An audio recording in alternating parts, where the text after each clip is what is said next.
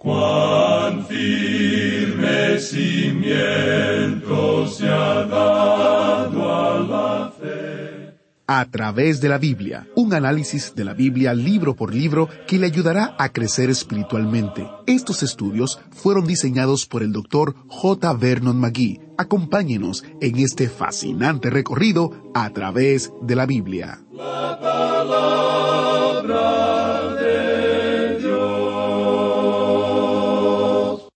¿Está cansado de la hipocresía en nuestra cultura? ¿En la iglesia? ¿Se ha preguntado alguna vez cómo maneja Dios toda esta locura de doble ánimo? Bueno, usted ha venido al lugar donde encontramos la verdad. Soy Geyel Ortiz y está escuchando a través de la Biblia. Hoy comenzamos nuestro estudio en Isaías capítulo 29 y examinamos este tema de la hipocresía y más. Iniciamos nuestro tiempo en oración. Padre Celestial, las dudas, los problemas nos afectan y a la vez nos llevan a dudar y a pensar en muchas cosas, pero necesitamos tu voz, que calma nuestra mente y corazón y nos ayuda a pensar con claridad. Tu voz está en tu palabra. Te pedimos, Señor, que podamos entenderla para gloria de tu nombre. En el nombre de Jesús te lo pedimos. Amén. Continuamos hoy, amigo oyente, con el estudio del capítulo 29 de este libro de Isaías. Ya hemos visto que aquí tenemos profecías relacionadas con Jerusalén, que comienzan en el futuro inmediato y que se extienden hacia el reino. Ya hemos visto que Ariel quiere decir Jerusalén, y esto identifica la ciudad donde vivió David. Ariel quiere decir león, y el Señor Jesucristo es llamado el león de Judá. Y eso es lo que David era. Ese era el emblema de ese linaje. Y también vimos que Ariel puede significar altar, y el altar estaba únicamente en Jerusalén. Ese era el lugar donde ellos deberían ir para adorar al Señor. En esta sección, el profeta nos dice algo acerca de la llegada inmediata de un enemigo que destruirá a Jerusalén. Y luego, en el versículo cinco podemos leer las palabras Y la muchedumbre de tus enemigos será como polvo menudo, y la multitud de los fuertes como tamo que pasa. La ciudad de Jerusalén iba a ser atacada. Esa ciudad suponemos que ha sido atacada y capturada, destruida y quemada más que ninguna otra ciudad en el mundo entero en el día de hoy. Por ejemplo, contamos nosotros que ha sido atacada como veintisiete veces. Fueron veintisiete las veces que fue tomada, y en la mayoría de esas veces fue destruida. Y esa es la razón por la cual no es muy correcto decir hoy a la gente, ven con nosotros, vamos a visitar la ciudad de Jerusalén y caminar por donde caminó Jesús. Bueno, amigo oyente, usted no va a caminar donde caminó Jesús. En realidad, si usted va al estanque de Bethesda, usted notará que se encuentra a unos quince metros debajo del nivel de la tierra en la actualidad, y el Señor Jesucristo estuvo caminando por allá abajo. Y es muy evidente en el día de hoy que el templo de Salomón se encontraba a unos treinta metros debajo de donde se encuentra la mezquita de Omar en la actualidad. ¿Por qué? Bueno, esa ciudad ha sido sitiada y destruida tantas veces que volvía a ser reedificada en el mismo lugar y con los escombros que resultaron de la ciudad destruida. Los que la reconstruían nivelaban todo el terreno nuevamente. Eso fue lo que hizo Nehemías. De los escombros que quedaron, él reedificó el muro de Jerusalén. La gente allí no necesitó conseguir piedras de ninguna otra parte, porque no fue necesario. En cierta oportunidad se dijo que se iba a enviar rocas desde una ciudad extranjera para reedificar el templo, y eso resultó falso. Y cuán insensato sería hacer algo así, porque allí tienen más rocas de las que les hace falta. Quizá no exista otro lugar en el mundo que sea tan rocoso como Jerusalén y la zona que la rodea. Es un terreno muy escabroso. Esa es la razón por la cual era tan difícil tomar la ciudad por parte de los enemigos. Así es que el versículo siete en la primera parte nos dice Y será como sueño de visión nocturna la multitud de todas las naciones que pelean contra Ariel. Así es que la ciudad ha sido destruida, y aún será destruida en el futuro. El Señor aquí, comenzando con el versículo nueve, nos da el significado en un mensaje, es decir, por qué Dios va a juzgar y por qué Él ha juzgado esa ciudad. Bien, ellos tenían mensajes de Dios que ninguna otra ciudad había tenido. Esas otras ciudades no fueron juzgadas tan severamente como ha sido juzgada Jerusalén. Las responsabilidades, amigo oyente, se miden según la luz que usted ha tenido, el privilegio que Dios le ha dado a usted. Así es que, comenzando con el versículo nueve, leemos Deteneos y maravillaos, ofuscaos y cegaos, embriagaos y no de vino, tambalead y no de sidra. ¿Por qué? Ahora en el versículo diez dice, Porque Jehová derramó sobre vosotros espíritu de sueño, y cerró los ojos de vuestros profetas, y puso velo sobre las cabezas de vuestros videntes. Quisiéramos que usted, amigo oyente, prestara mucha atención a este destacado pasaje de las Escrituras, y es algo que está muy al día. Hemos dicho que Isaías es el profeta de lo común, y eso que tenemos ante nosotros es algo que va muy bien con nuestra cultura contemporánea. ¿Causó Dios en ellos un adormecimiento? ¿Y cómo hizo eso? Bueno, escucha, amigo oyente, fue así como lo hizo. Él les dio luz y continuó dándoles más luz. Y al darles luz, ellos no aceptaban lo que Él les daba. Ellos no podían verlo, y eso quiere decir que ellos eran ciegos. Ahora, si ellos no hubieran tenido luz, no hubieran sabido si estaban ciegos o no. Así es como Él los hace adormecer. De esa manera, Él les revela a la gente que son ciegos. Y el versículo once nos dice, y os será toda visión como palabras del libro sellado, el cual si dieren al que sabe leer y le dijeren, lee ahora esto, él dirá, no puedo, porque está sellado.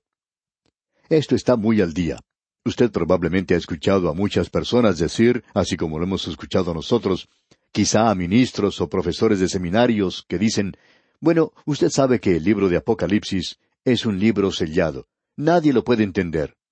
Amigo oyente, eso es lo que la gente decía en los días de Isaías, en cuanto a las profecías de Isaías, y también en cuanto a las profecías que tenían en esa oportunidad. Ellos tenían la palabra de Dios y decían, bueno, uno no la puede entender. Amigo oyente, ellos no querían entender.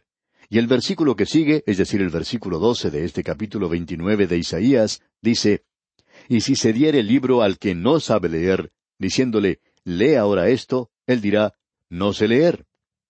Alguien presenta esta clase de excusas hoy y dice, bueno, estoy demasiado ocupado, yo soy un creyente y en realidad quiero vivir una vida de un cristiano, pero ese programa de cinco años, bueno, eso es demasiado y no puedo darle esa cantidad de tiempo. Pero amigo oyente, dicen eso porque es la palabra de Dios. Ahora bien, en el día de hoy los creyentes están presentando toda clase de excusas a causa de su ignorancia de la palabra de Dios.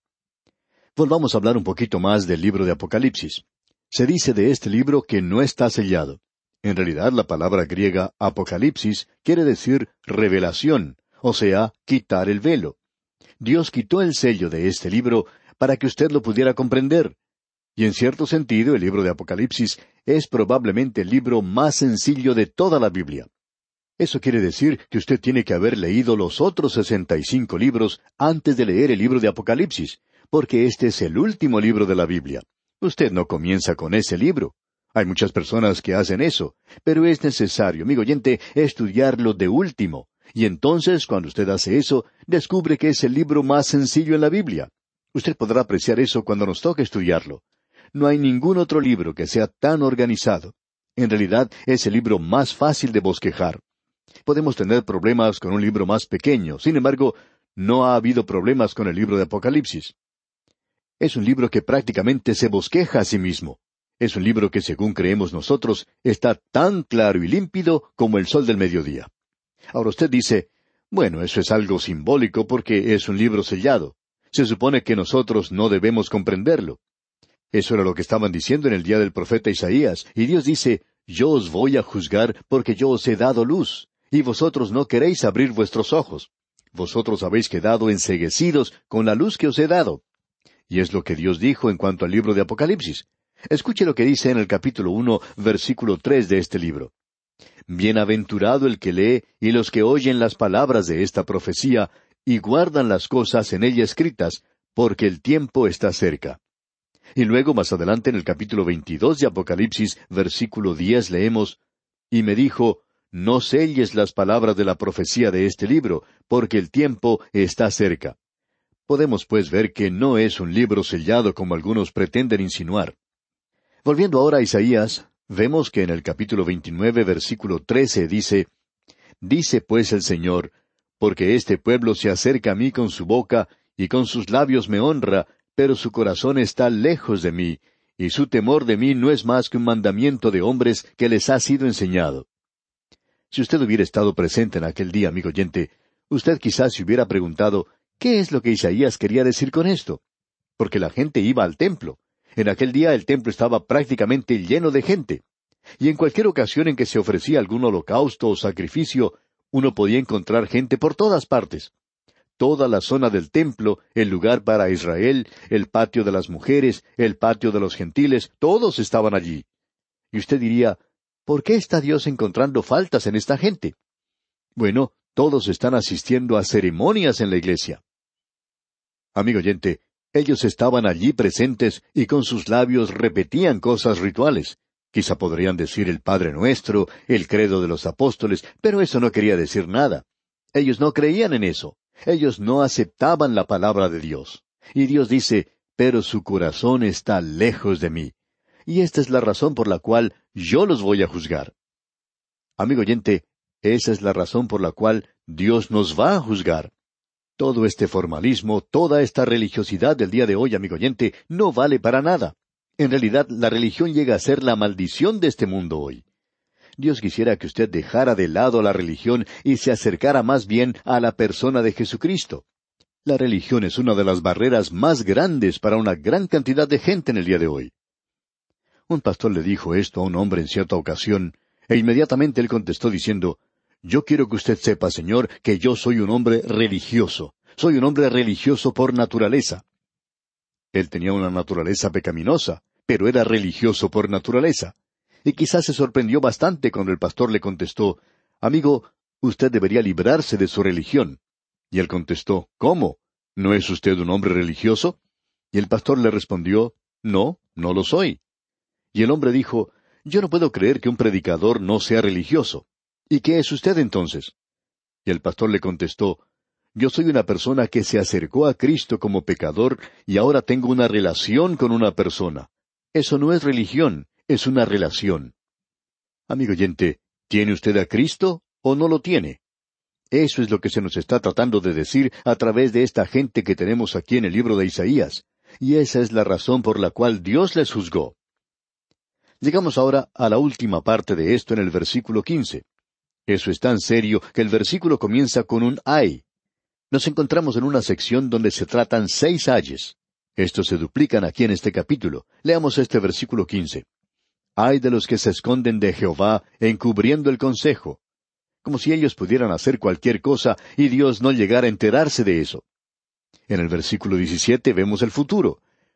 ¿No se convertirá de aquí a muy poco tiempo el Líbano en campo fructífero y el campo fértil será estimado por bosque?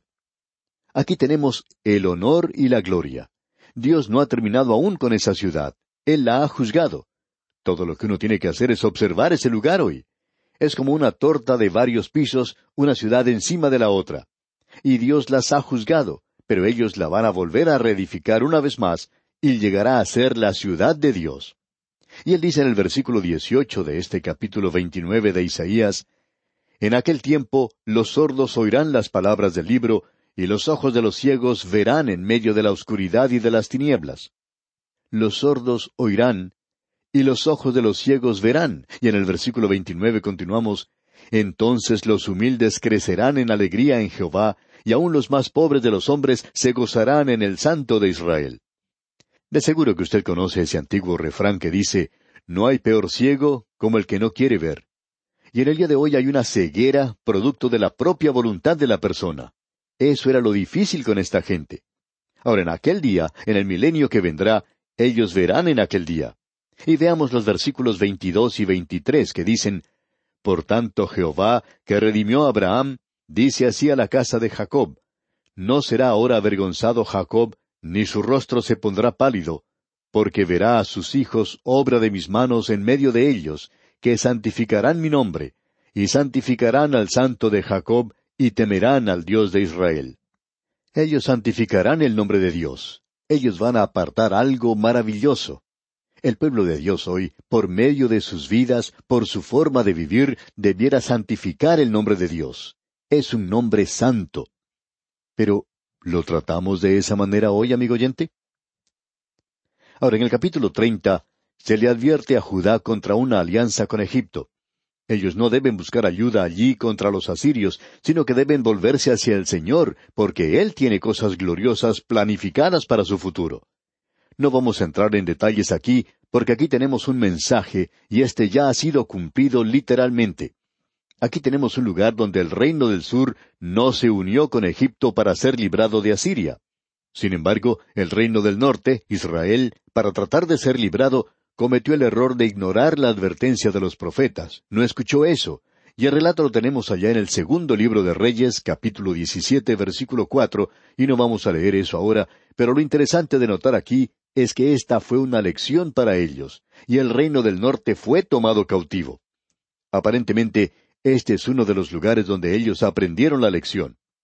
Pero esto es para esta gente, y aquí se incluye al reino del sur y llegará el día cuando ellos se volverán a Egipto nuevamente.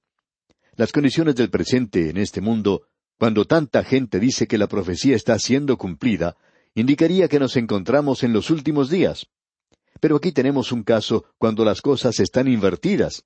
En lugar de estar Israel buscando Egipto, está volviéndose hacia cualquier otra dirección, pero no hacia Egipto hoy.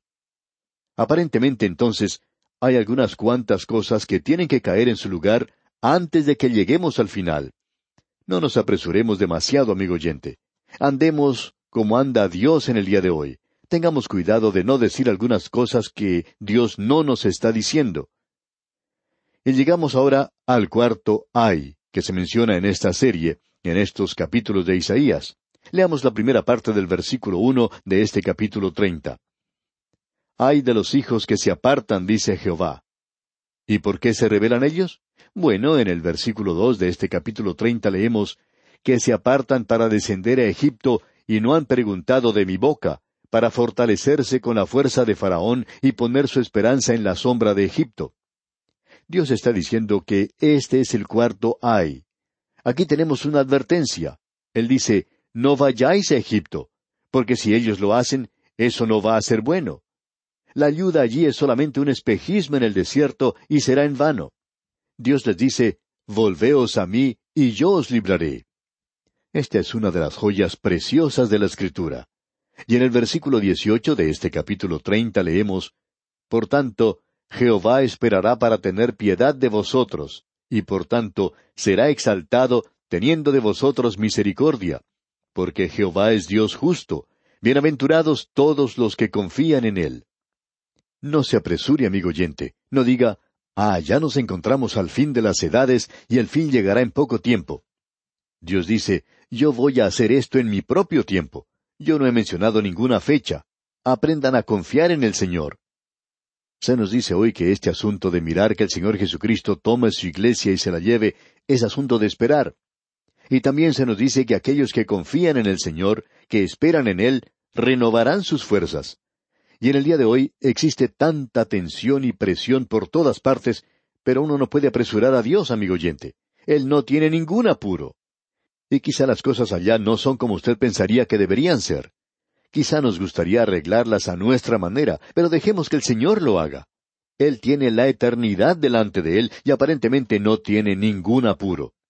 Cuando usted y yo andemos juntos con Él, entonces eso va a hacer que nuestra vida sea mucho más fácil para nosotros aquí en la tierra. Este es un capítulo maravilloso. Tiene un mensaje personal para cada uno de nosotros hoy. Y esto es todo lo que queríamos recalcar en cuanto a esto. Ahora, pasando al capítulo 31, encontramos que el pueblo de Judá es advertido de parte del profeta de Dios para que no busque ayuda en Egipto, sino que debía buscar a Jehová que los iba a defender.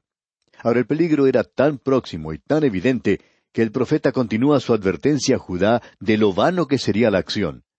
En el futuro, esta gente va a buscar aliados que no le convienen. Ellos aceptarán al anticristo. Y de eso es de lo que Dios les está advirtiendo aquí. Y Dios juzgará a aquellos que buscan ayuda fuera de Él y que no se vuelven a Dios. Este es el quinto ay que tenemos aquí. En el primer versículo, pues, leemos, Ay de los que descienden a Egipto por ayuda y confían en caballos, y su esperanza ponen en carros porque son muchos, y en jinetes porque son valientes, y no miran al Santo de Israel, ni buscan a Jehová. Y permítanos decirle, amigo oyente, que aquí tenemos un mensaje para nosotros hoy también. Ay de usted y ay de mí cuando nos apartamos de Dios, cuando buscamos ayuda material o humana en el día de hoy. No queremos ser malentendidos aquí. Isaías no está diciendo aquí que uno tiene que apartarse al espacio sideral y esperar allí. Dios espera que usted sea razonable y sepa hacer las cosas. Pero en el análisis final, Dios quiere tener la prioridad principal en cuanto a ayuda se refiere. ¿A dónde va usted buscando ayuda? ¿Al banco? ¿O va a algún predicador? ¿O tal vez va usted a este predicador radial? ¿Dónde busca usted ayuda, amigo oyente? De vez en cuando recibimos cartas de personas que nos preguntan qué deben hacer.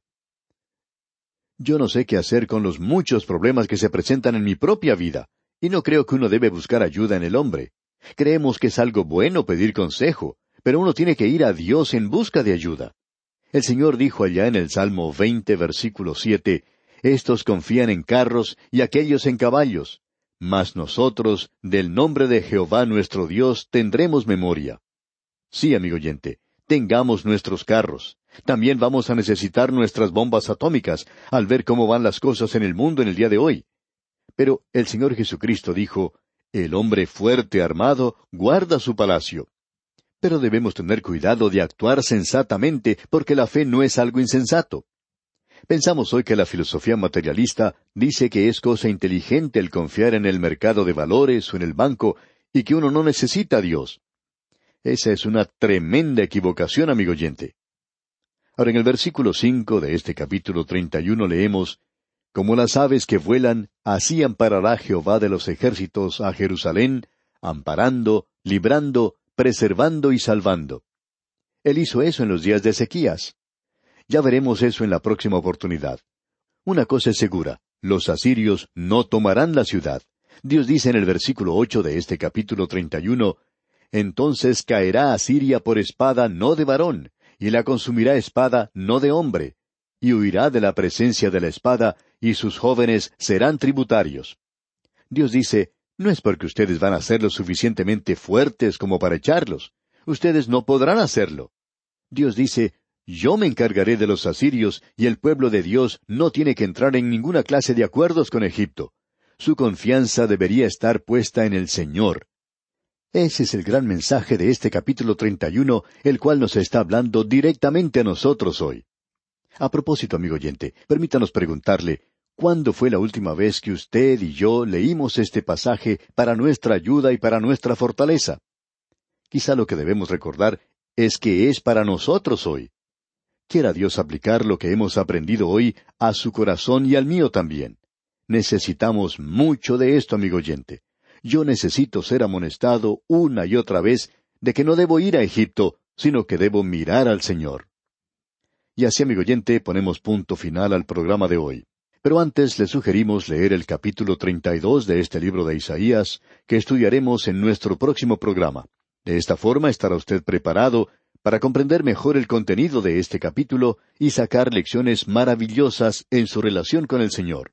Y oramos porque la paz del Señor, que sobrepasa todo entendimiento, esté con usted ahora y siempre.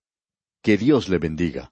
¿Fue de ayuda para usted el estudio de hoy? ¿Desea enviarnos algún comentario de lo que ha estado escuchando? Entonces escríbanos, no espere más. Nuestro correo electrónico es atv@transmundial.org. atv@transmundial.org. Si desea recibir las notas y bosquejos de lo que estamos estudiando, suscríbase gratis en nuestra página en internet a través de la Biblia .org barra notas a través de la biblia.org barra notas.